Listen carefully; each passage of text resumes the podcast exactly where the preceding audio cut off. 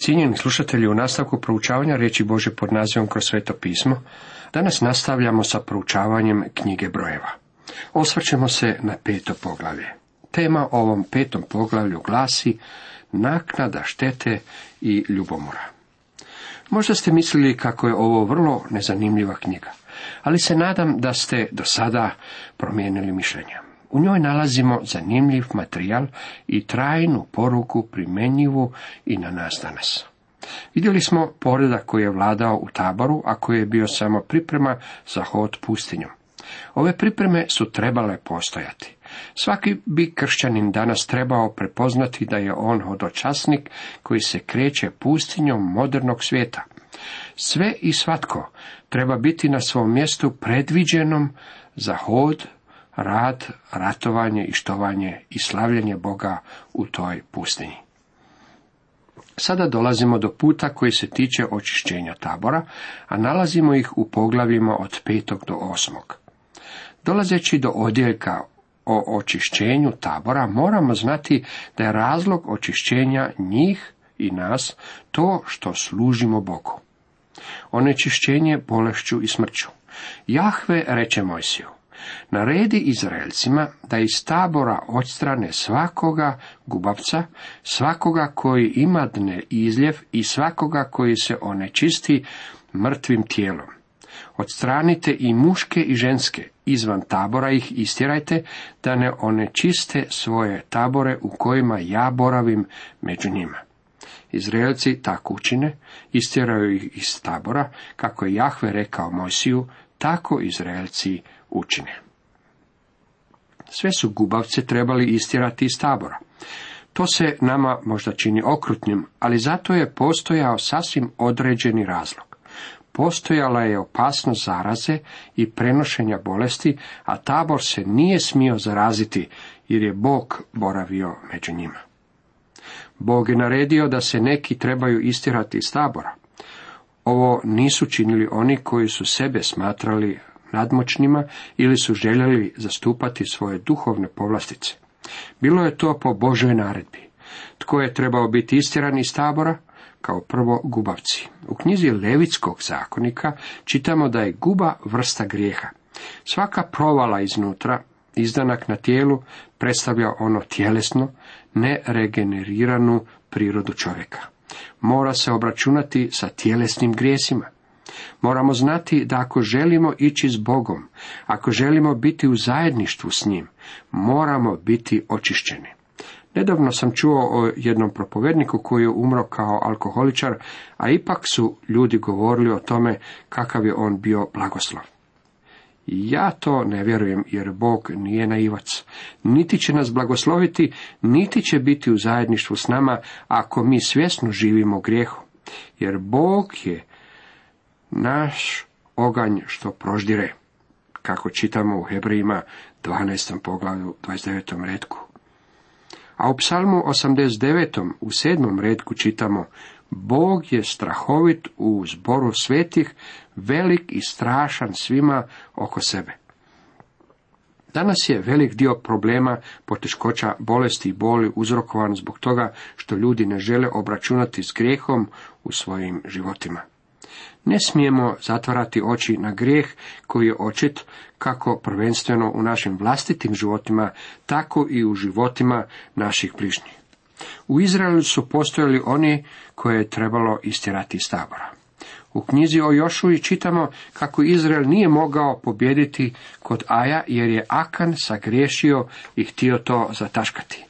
Taj je njegov grijeh trebao izaći na vidjelo i trebalo je s njim obračunati prije nego je Izrael mogao pobijediti.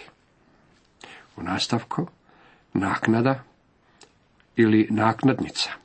Jahve reče Mojsiju, kaži Izraelcima, kad koji čovjek ili žena počini bilo kakav grijeh na štetu čovjeka ogriješivši se protiv Jahve i osjeti se krivim, neka prizna počinjeni grijeh, nadoknadi štetu što bolje može, te još doda tome petinu i dadne onome kome nanio nepravdu. To je ono što je Zake ponudio učiniti. Evo, gospodine, polovicu svoga imanja dajem siromasima, i ako sam koga u čemu prevario, vraćam četverostruko. Evanđelje po Luki, 19. poglavlju, osmi redak. On je u stvari otišao i dalje, nego je to Mojsijev zakon od njega zahtijevao. Ovdje vidimo da je trebalo nadoknaditi štetu. Pokajanje je dakle više od toga da nekome kažemo žao mi je. Odnos između Boga i neke osobe ne može biti na zadovoljstvo dok ta osoba nije u ispravnim odnosima s drugima. U drugoj Korinčanima, sedmom poglavlju, desetom redku čitamo. Jer žalost po Božu rađa neopozivo spasonosnim obraćenjem, a žalost svjetovna rađa smrću. Mnogi ljudi danas misle kako je pokajanje proljevanje nekoliko suza i nastavljanje putem kojim su željeli ili kojim se do tada išlo.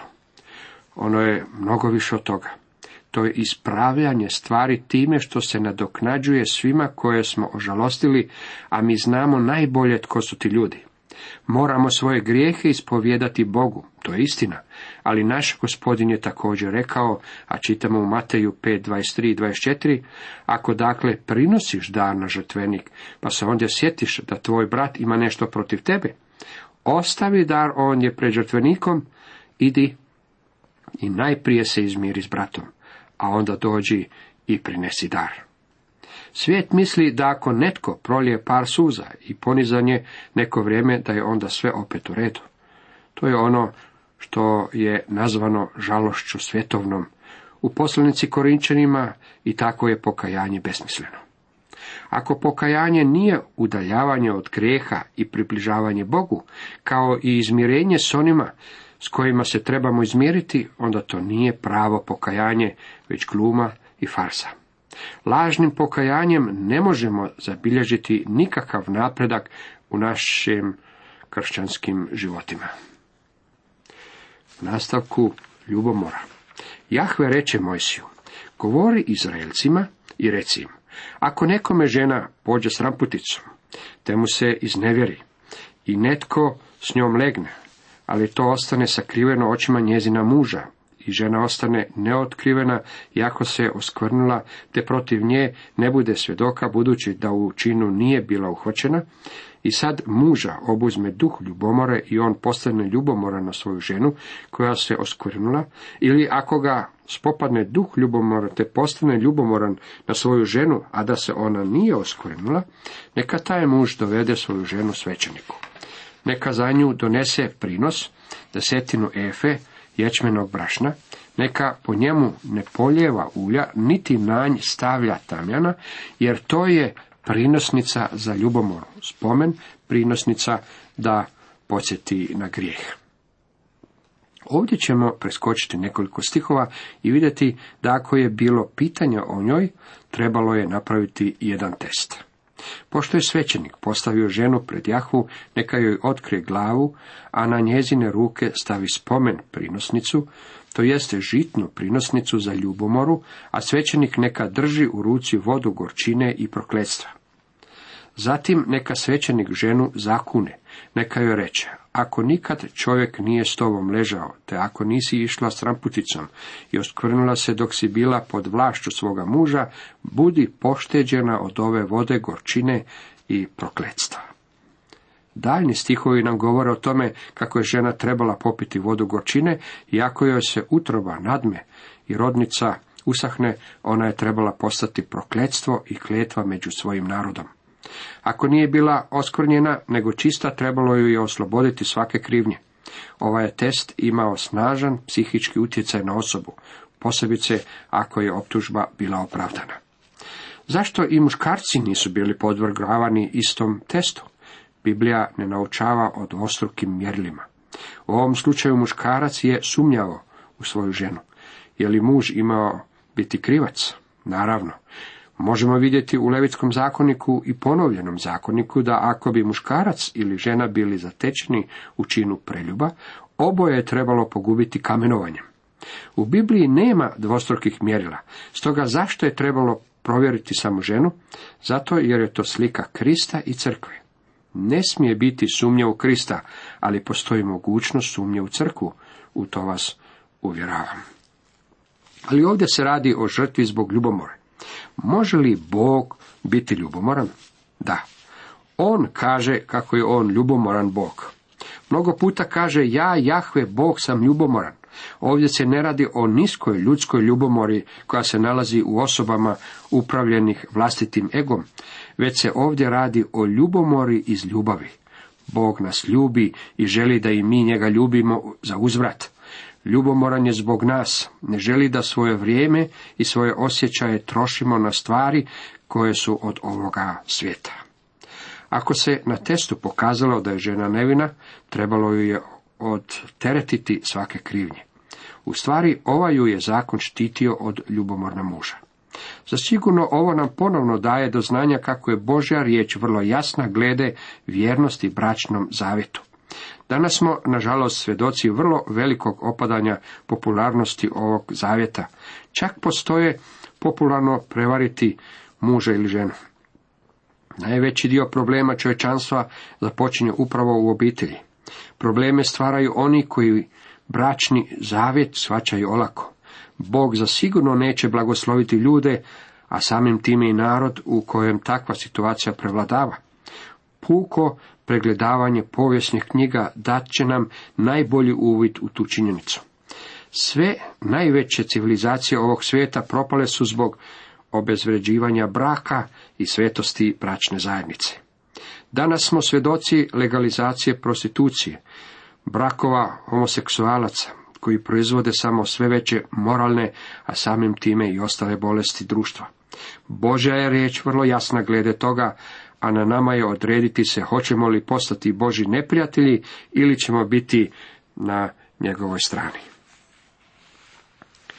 Štovani slušatelji, toliko iz petog poglavlja, u nastavku proučavamo šesto poglavlje. Tema šestom poglavlju glasi Nazireat, trojaki blagoslov.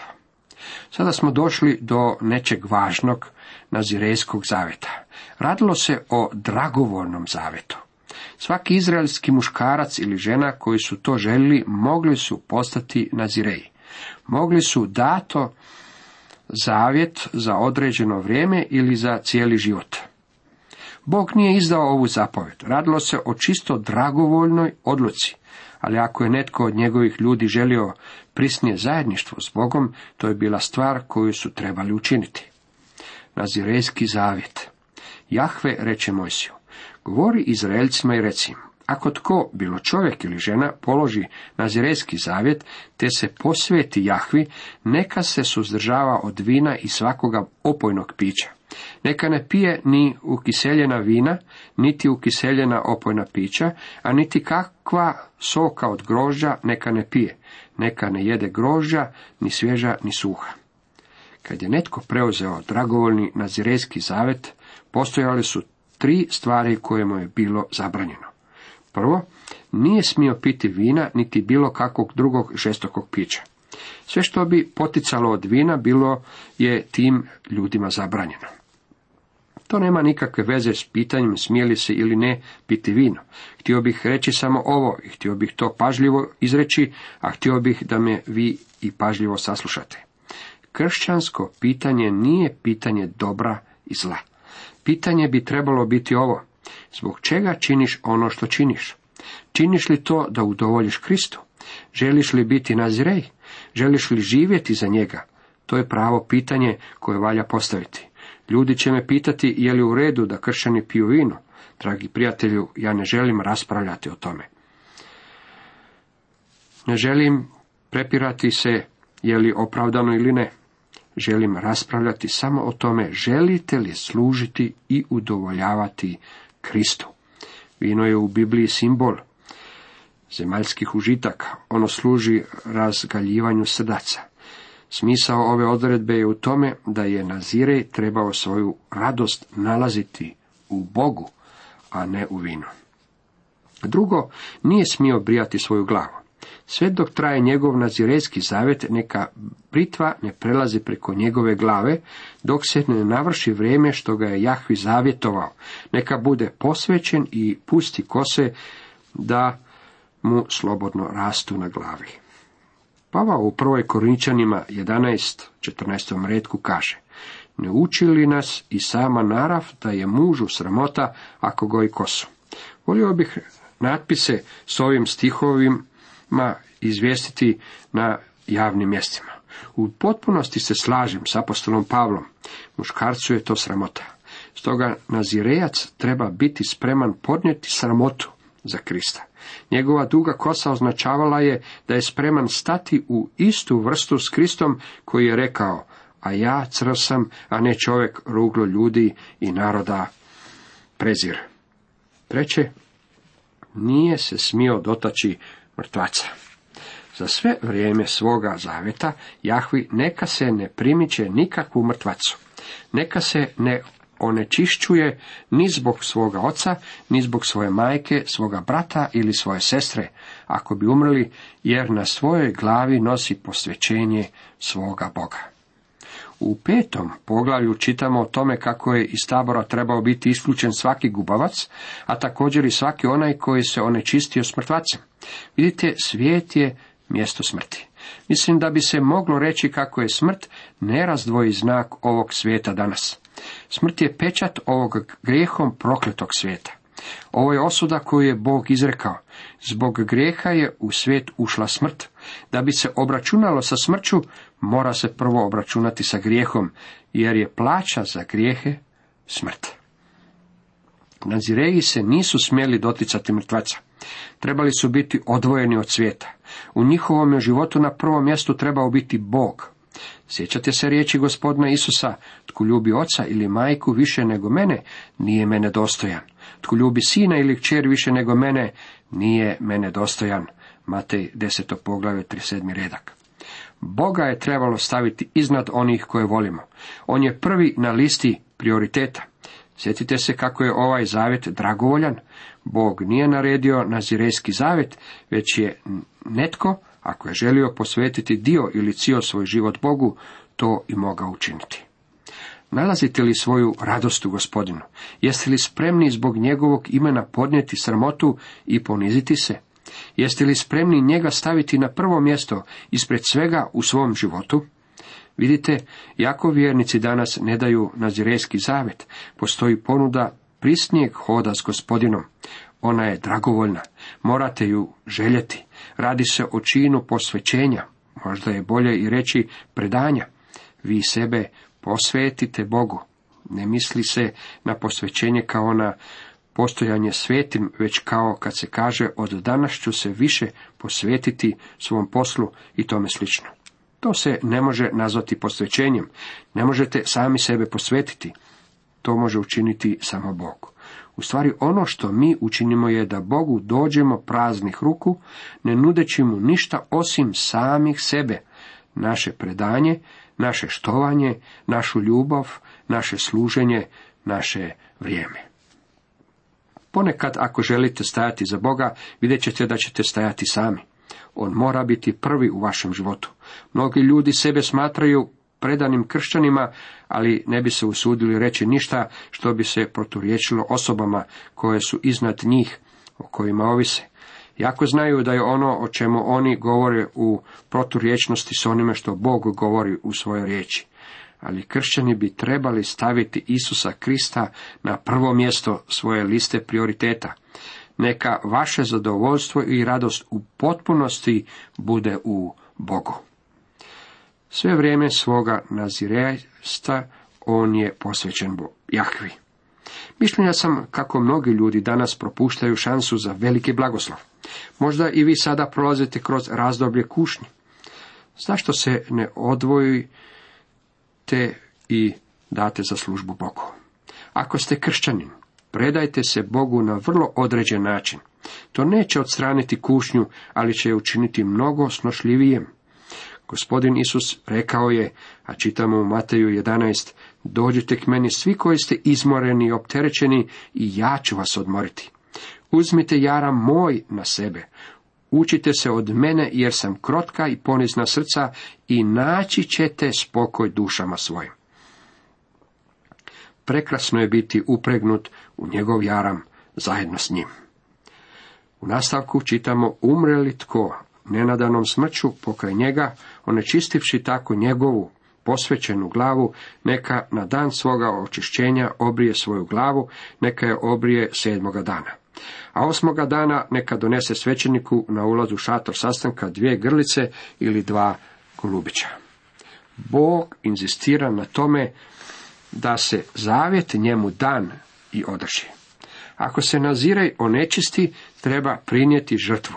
Bog ne zahtijeva zavjet, ali ako se zavjet da, on očekuje da se zavjet i održi, a ako se prekrši, radi se o ozbiljnoj stvari.